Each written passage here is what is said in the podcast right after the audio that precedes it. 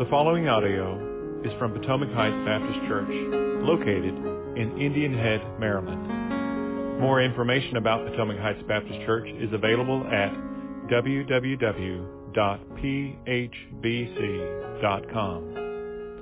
Potomac Heights Baptist Church exists to glorify God and to make Christ known to the ends of the world by helping one another become more like Jesus. It is our hope that you will prayerfully listen to this sermon audio.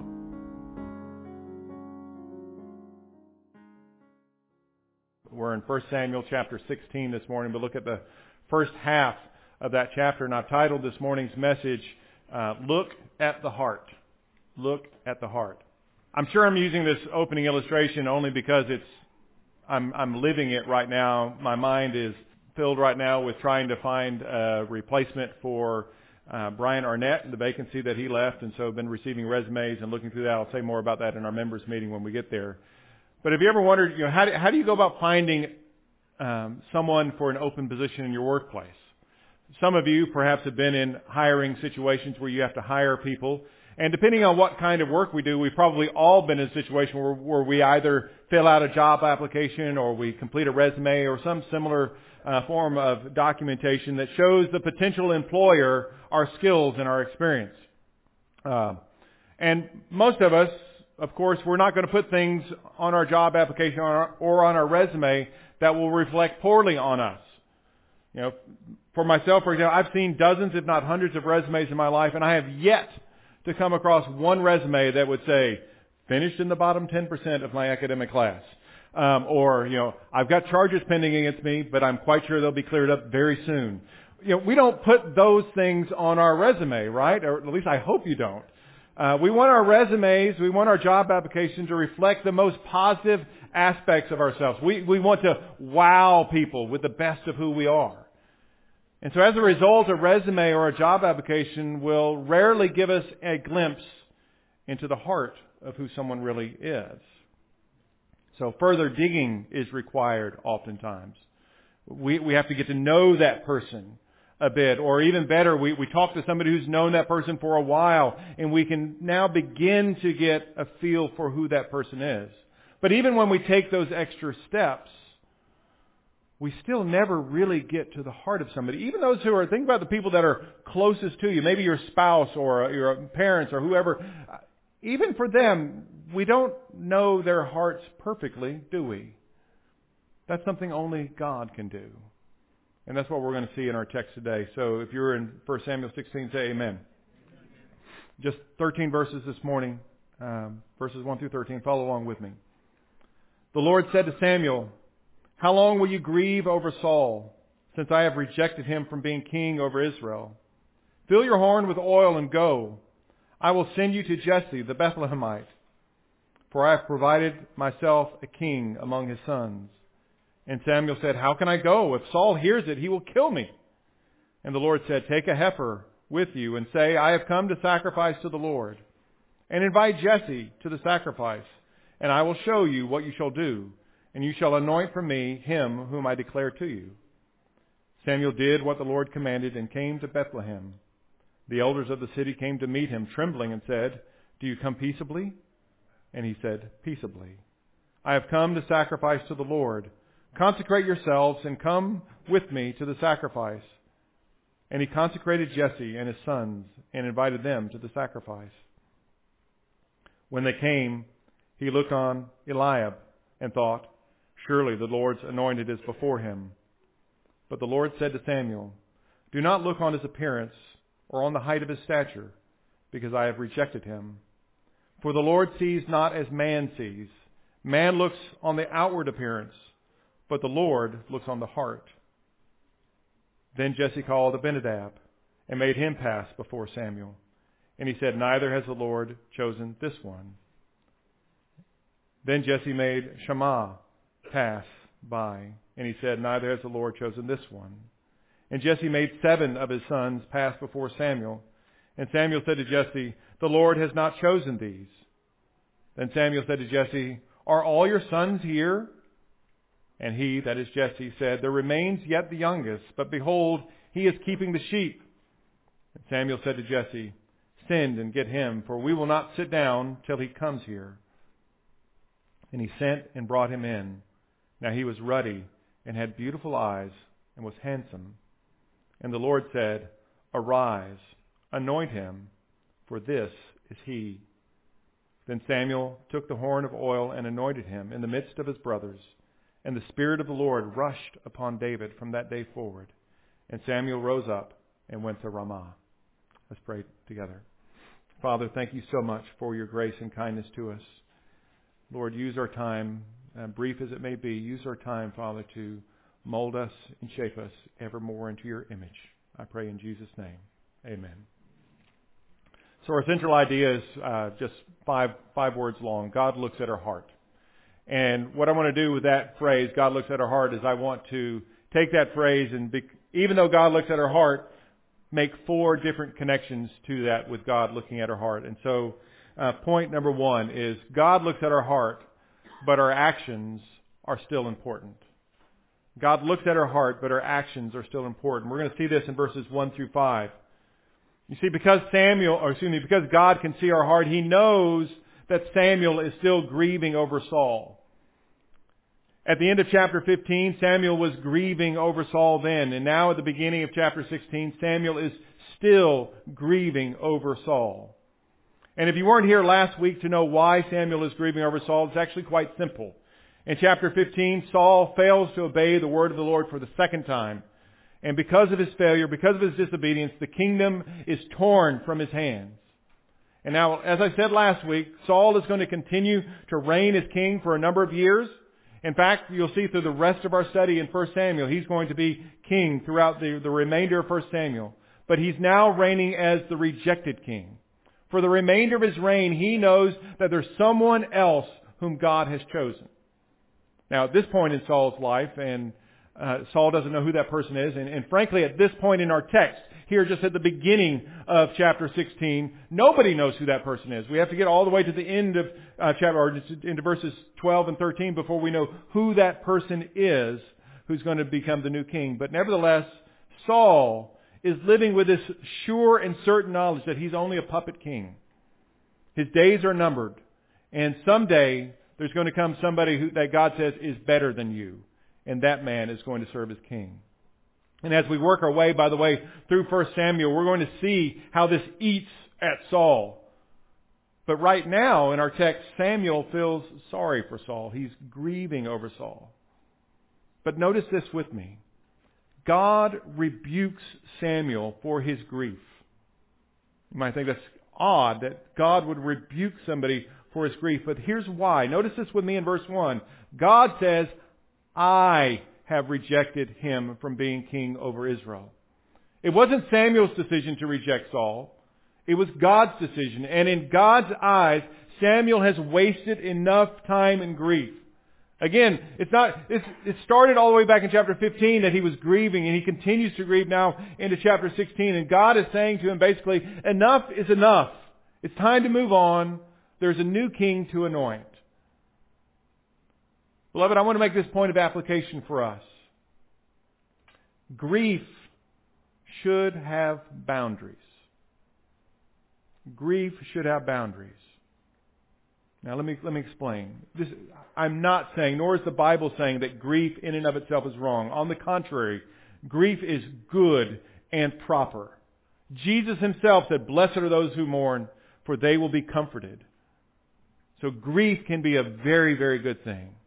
But grief does have boundaries. So suppose, for example, a loved one dies.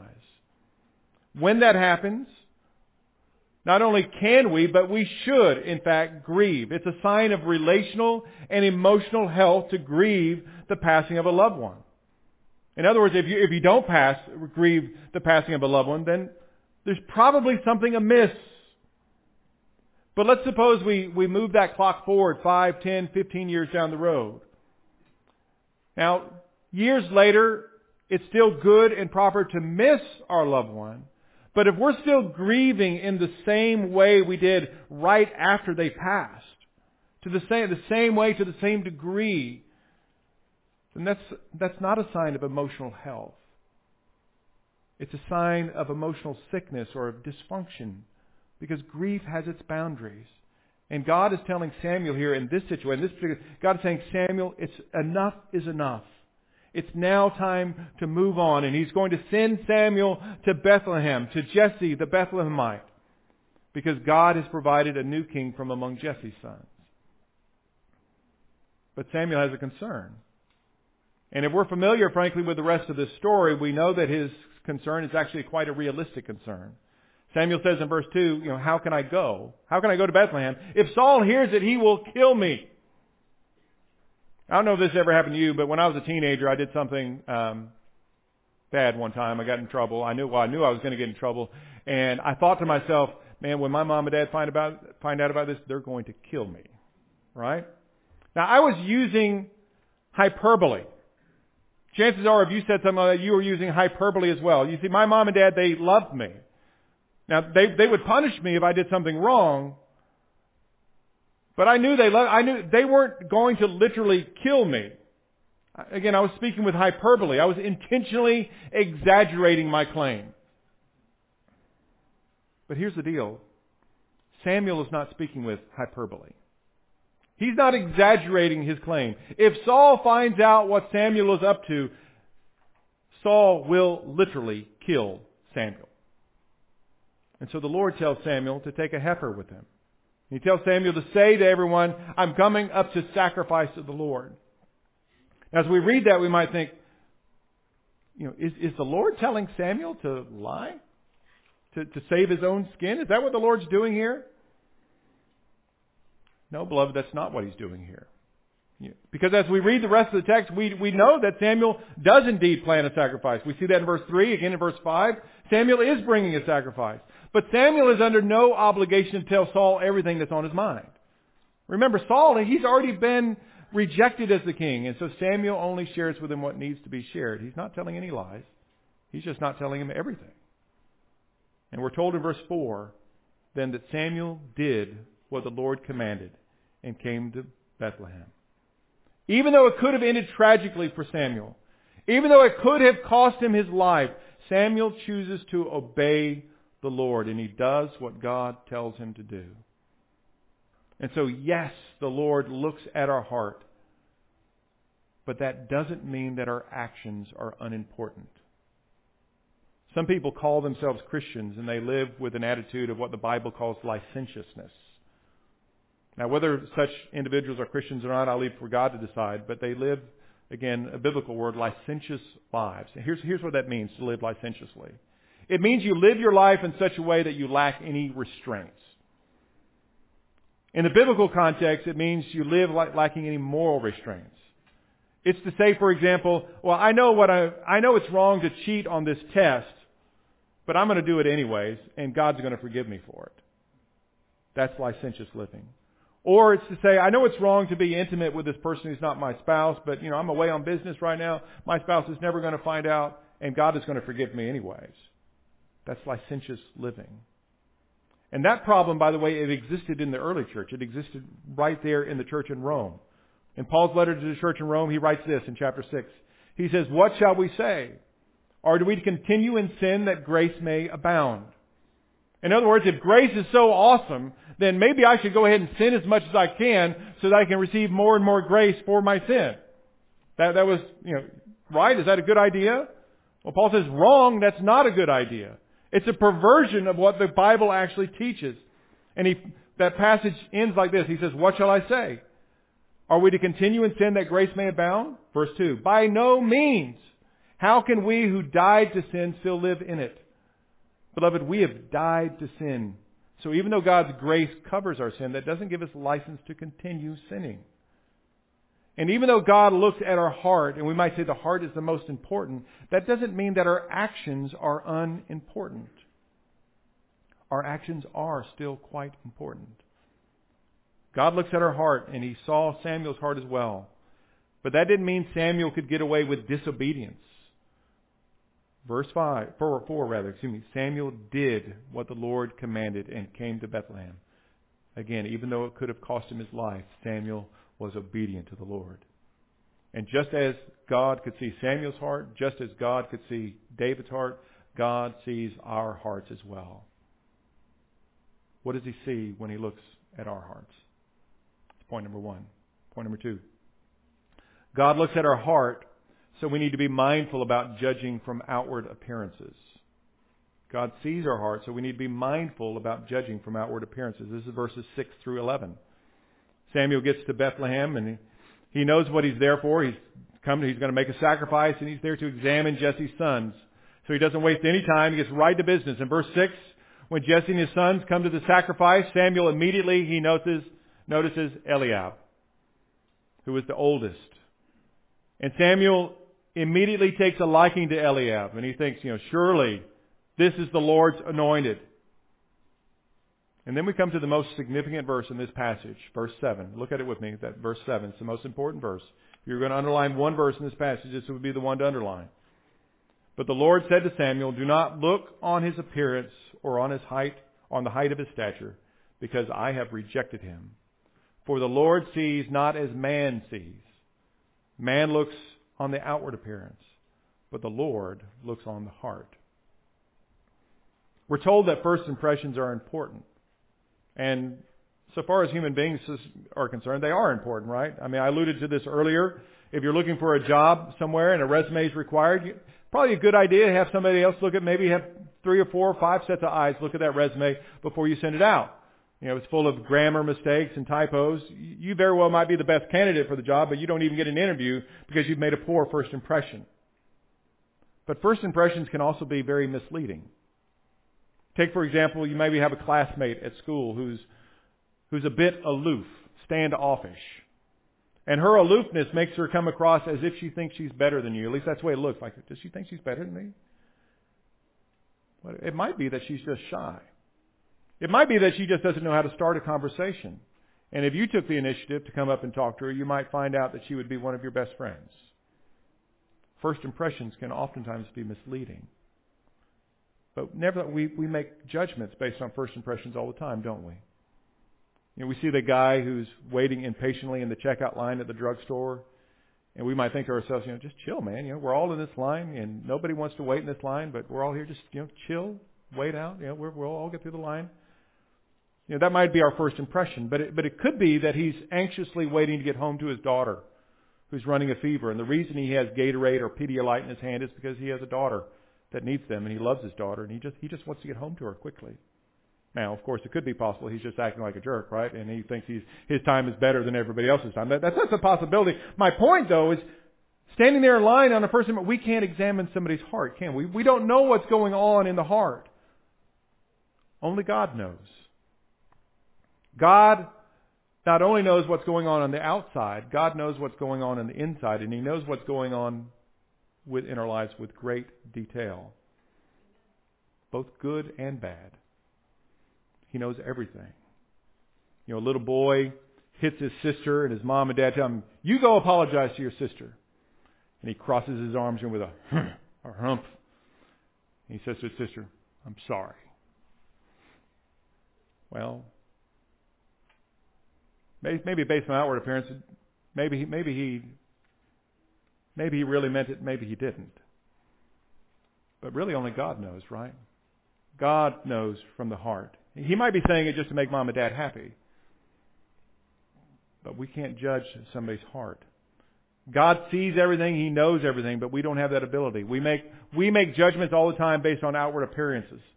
Eliab was tall, dark, and handsome, if you will, and so Samuel sees him and goes, it's got to be the guy. It's got to be him. But God rejected Eliab. And he says, I don't look on outward appearances. And by the time sons two and three pass, pass by, Sam, he's, he's learned his lesson. And he says the same of Abinadab, a Shammah. He says, you know, no, the Lord's rejected him as well. Sons four, five, six, and seven pass by. Verse 10, they're all rejected. Which leaves, of course, Samuel in a bit of a pickle because Samuel knows that one of these boys is to be anointed as the king, but all of the ones that he's seeing so far, all of them have been rejected. And so in verse 11, Samuel asks, Are all your sons here? To which Jesse replies, There remains yet the youngest. Some of your translations will say, There remains yet the smallest, a reference to his size. And here we see that David is already, he's already being judged based on his physical appearance, either his youth or his diminutive status, his smallness, David is so insignificant, even within the eyes of his own family. Everybody else is invited to the sacrifice, but not David. David, you need to stay out there with the sheep. It's, to use a modern illustration, you know, David is still sitting at the kiddie dinner at Thanksgiving, right? All the adults have finally graduated up to the to the big table, and David is still sitting at the kiddie t- table. But before we're too quick again to pass judgment on the rest of his family for how they were judging David, we do the same thing, don't we? And we need to be mindful about that. We need to be mindful about our propensity to judge people based on outward appearances.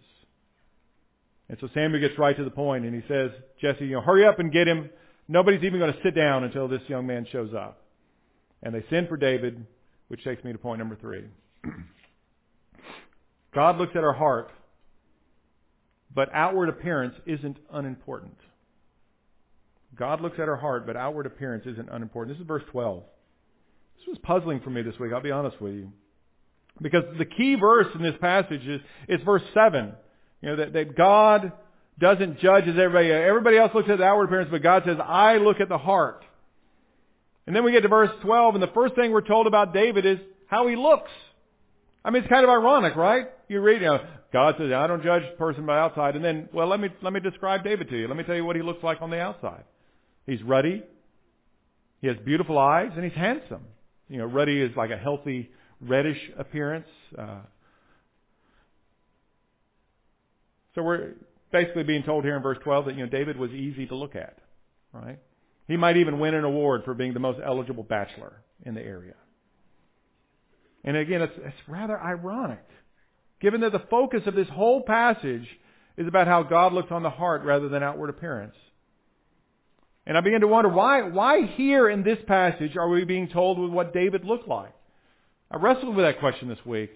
I mean, if, if his physical appearance was important, and apparently it is, it's included in Scripture. So I, I have a very simple um, hermeneutic on that. If, it's, if something's included in here, it's important. All right? And so if his physical important is, is, appearance is important, you know, David is all over the Bible. It could have been described anywhere. Why is it described in the middle of a passage where God himself says, I don't judge based on outward appearance, but on the heart. And then the very, like the next, while that's still in the air, the very next breath is, well, let me tell you what David looked like outwardly. Beloved, I don't know that there's necessarily one right answer to, to that question that I began to pose to myself. But here's where the Lord took me.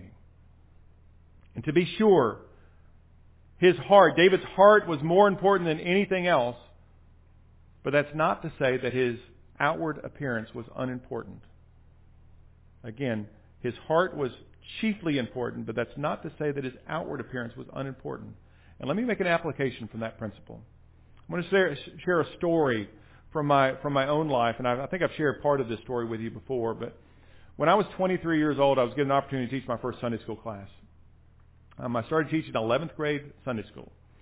Um, the church I was attending then, it wasn't a I was a member of. I wasn't it wasn't a huge church. It's not like a mega church. Maybe it had six, seven hundred people on Sunday mornings. It was a large church, you know, large enough to have it have, uh, you know, and the youth department had a high school department by itself, a middle school department, and then each, and then the high school department had, you know, grade level Sunday school. Uh, so you had a 12th grade class, 11th grade class, 10th grade class, etc. Uh, and I loved teaching that class. It was so much fun uh, to teach that class. I remember my first class was Easter Sunday, 1990. First, you know, what a, what a, what a day to begin teaching Sunday school, Easter Sunday. I literally had that day a dozen or more uh, page, handwritten pages of notes because you know if you if you're a teacher, you know the worst thing you don't want to run out of material. You want to better to have too much material than not enough material. And so I had all this material. I was quite certain I wasn't going to run out of material. I was very excited uh, that day. And in a 40 minute class, after 20 minutes, I was so excited. I just 20 minutes, I was done. I mean, every, I was like, what do we do now? And so I'm just like staring at them. Um, didn't, didn't have a clue. Uh, and I was only six years, so it was a junior class. I was 23. Um, I was only six years their, their senior, so it wasn't like I was, uh, you know, old and full of wisdom or anything, um, at the time. Two of the, by the way, two of them in that class went on to serve, uh, serve the Lord and, and are still to this day, um, 30 years later serving the Lord vocationally in ministry. Not, I'm not saying I had anything to do with that, but there's this the type of class it was. It was a fantastic class. At any rate, that summer, so I started teaching in 19 Easter. That summer, I went took a road trip, and road trip took me up through Kentucky into Ohio. But while I was in Kentucky, I was visiting with Jack and Barbara Parrish. They were parents of one of my best friends from high school, and uh, Jack had retired from the military, relocated to Kentucky to fly planes for uh, one of the airlines, and Barbara was like a second mom to me. I only spent one night with him, but I remember Barbara asking me before dinner what I was doing in my life, and since she and Jack were both Christians, uh, I was eager and excited to tell them that I was teaching Sunday school now, and they were both very thrilled to hear that news. And as I continued to tell her about my life, I would tell her, you know, yeah, so, you know, what's going on socially. I wasn't married, wasn't dating anybody, and you know, they were asking me these questions as you know, moms and dads kind of will. And um, I said, well, you know, I kind of go out on the weekend, I hang out with some friends. There's a local um, nightclub that we go out to. Um, I was 23 at the time, and um, and by the way, just for the record, I, so I've never in my life been much of an alcoholic drinker. I can count on one hand, and yes, either of the hands. Okay, I, how many times that I've had too much to drink in my life? All right, so um, I would just go out and hang out with my friends, and um, and I would drink. Honestly, I would drink a grapefruit juice. I love I love grapefruit juice. I would drink a grapefruit juice. And Barbara knew me. She knew me well enough that I wasn't the drinking type, and she knew good and well I wasn't out getting drunk. So what what happened next to that? That it kind of surprised me what she said next. She got a very concerned look on her face, and she told me that now that I was teaching uh, Sunday school to young people, I had a responsibility to set a good example for them. And she said, you know, Brian, I know you're not out there drinking, um, but if you're going to that nightclub, they see you going to the nightclub, they don't know that you're not drinking. And they might be encouraged to start drinking, thinking that, well, why else would somebody go into a nightclub but to be drinking? Now, by this time, again, I, I, I, I actually I just turned 24 uh, that summer, and to be honest, um, you know, it's hard to teach a 24-year-old anything. Um, no offense to the 24-year-olds who are here with us today. Um, so maybe I should say it's hard to teach. It's hard to teach this 24-year-old anything. Okay, I'll let you decide for yourself. Um, but I remember thinking how much I loved and respected Barbara, but she was just being old-fashioned in my mind. I said, like, she's just, yeah, she's being old-fashioned. Because I knew in my heart that I wasn't, that I, I wasn't out getting drunk. I wasn't sinning, if you will, in that way. And so my heart was, that was, that was good enough for me. My, my heart was right. Barbara excused herself and went on to make dinner. And meanwhile, I'm sitting in her La-Z-Boy recliner with my Bible open. Uh, for one of the first times in my life since I'd started teaching, just just eating it up, just loving to read the Bible. And I was reading First Corinthians. I'd never read through the book of First Corinthians at the time, and I was reading it that night. And I won't, we're not going to turn there. I won't explain it from the text, but I remember vividly. I was reading from chapter 8 of First Corinthians, and the Lord convicted me right there in that recliner. I mean, I can remember it like it was yesterday. Right there in that recliner. Barbara was right. Here's my point. Sometimes we feel like we can do whatever we want to do as long as our heart's right with it. You know, we say, you know, God only looks at the heart. Well, the Bible doesn't say that God only looks at the heart. As a matter of fact, in the King James Bible, in 1 Thessalonians, uh, it says this. It says that we're to avoid even the appearance of evil. Avoid even the appearance of evil. And the Greek word there about appear, the appearance of evil, it refers to the how somebody else would perceive it, the shape or structure, what somebody, so the outward appearance. And so before we get too comfortable in this idea, well, that my, my heart's okay with it, therefore it's okay if I do it, we ought to ask ourselves if what we're doing is the outward appearance of what I'm doing leading somebody else in a sinful way. David was a man after God's own heart, but we also have a description of what he looks like outwardly. And that was important for us to know. His outward appearance was important. Again, without a doubt, our heart is most important. No, no doubt there. But that's not to say that our outward appearance, the things we do outwardly, are unimportant. Now to our final point. God looks at our heart, so he knows we can't do it on our own. This is verse 13. The Lord tells Samuel that David is indeed the one. And so Samuel takes his horn of oil and he anoints David there in front of his brothers. That's the end of chapter uh, verse 12 and the beginning of verse 13. And then right there in the middle of verse 13 we're said, and the Spirit of the Lord rushed upon David from that day forward. Well, have you ever wondered why the Spirit of the Lord rushed upon David? There's a simple answer to that. And here it is. It's because David, even though he was a man after God's own heart, David did, God knew that David didn't have it in himself to be the man that God needed him to be on his own. David was never going to be the man God wanted him to be if David was going to rely only on his own strength. Now, for sure, David would have had some victories here and there, and he probably would have won enough victories to have made a name for himself to say, look who I am. But he never would have been the king that God wanted him to be without the aid of the Spirit of the Lord. And beloved, that same thing is true for us today. It's the reason why we're given the Spirit of God, so that we can have the power of God to live the kind of lives that God wants us to live. This is why we're commanded, by the way, in the New Testament to be filled with the Spirit. It's not an optional extra for Christians. Now sure, we might win an occasional victory here or there when we rely on our own strength, but we will never be the men and women God wants us to be apart from being filled with the Holy Spirit in our lives. It just won't happen. Now, a quick word, very brief word about the Spirit's work in the Old Testament as opposed to after the day of Pentecost. Because in the Old Testament, we don't see the Holy Spirit of God being poured out on all of God's children. On the contrary, in the Old Testament, the Holy Spirit is given only to those who need the Spirit for a specific task. So David needed the Spirit in order to be the king that God wanted him to be. The prophets needed the Spirit of God so they could prophesy what God wanted them to prophesy. But by and large, the people in the Old Testament, the, the people who followed God in the Old Testament, by and large, they're not given the Holy Spirit. But that all changes on the day of Pentecost in Acts chapter 2. And a new pattern begins to emerge after Acts 2. Now we see the Holy Spirit being poured out on all believers. This is why we can be commanded to be filled with it. If, if we didn't have access to the Spirit, it would be foolish then to command us to be filled with the Holy Spirit, right? So what's changed? Jesus has changed. Jesus changed everything. Because Jesus, through his death, burial, and resurrection, took care of our sin so that we can now be united with God. And in our unity with God, as we're, as we're being brought into God, we now have access to the Spirit of God because we've been granted eternal life through Christ. Beloved, if you if you've trusted in Christ, you have access to that Spirit even now, even here.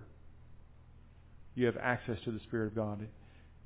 If you've, but if, if you've never trusted in Christ, if you're here today and think, yeah, I've, you know, earlier when I had people standing up by age, age, you know, you might say you, you could get to 100 and I still wouldn't be standing. Maybe some of you are in that situation this morning, where no matter what age I got to, you're like, I've never, I've never trusted in Christ. What better time to do that than today?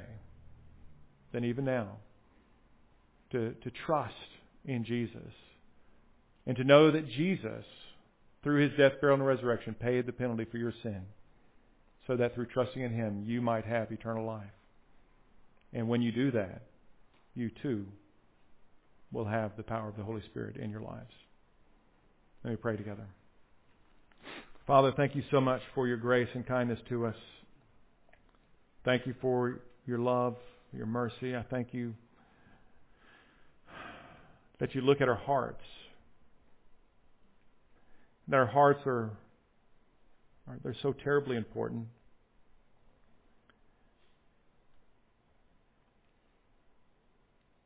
But they're not all that's important. Our, our outward actions, our outward appearance is also important. And even if we have, or even if we could be described as men and women after your own heart, apart from your Holy Spirit, we can't we can't live the lives that you want us to live. And so I thank you that your Spirit rushed upon David, helped him to live the life that you called him to live. It wasn't a perfect life. There were there were plenty of failures in David's life, but because of your Spirit, he was able to live a life that honored you. And so I pray now, Lord Jesus, that for those of us who have trusted in Christ, that we would be filled with your Spirit so that our lives might honor you. And for anyone here today who's never trusted in Christ, Lord, I pray that they might do so even today, to trust in Christ, so that they might also be filled with your Spirit. Lord, I pray this in Jesus' name. Amen. If you have questions about what they, if you're if you're here today, you've never trusted in Christ, I would just encourage you. Um, I'd love to talk with you um, about that. You can reach me by email. You can text me, call me, whatever. My number or my email is in the bulletin there in your seat. Um, love to talk talk that over with you. Uh, there's really no more important decision you can make in your life. Uh, I'm going to close with a word from Psalm 24, um, verses 1 through 6. It's a psalm of David. It says, The earth is the Lord's and the fullness thereof, the world and those who dwell therein. For he has founded it upon the seas and established it upon the rivers. Who shall ascend the hill of the Lord? And who shall stand in his holy place? He who has clean hands, that's the outward appearance, and a pure heart, who does not lift up his soul to what is false and does not swear deceitfully. He will receive blessing from the Lord and righteousness from the God of his salvation. Such is the generation of those who seek him, who seek the face of the God of Jacob. Selah.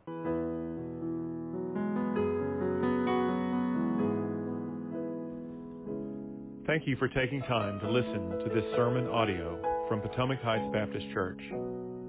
Please feel free to make copies of this audio to give to others, but please do not charge for those copies or alter their content in any way without express written permission from Potomac Heights Baptist Church.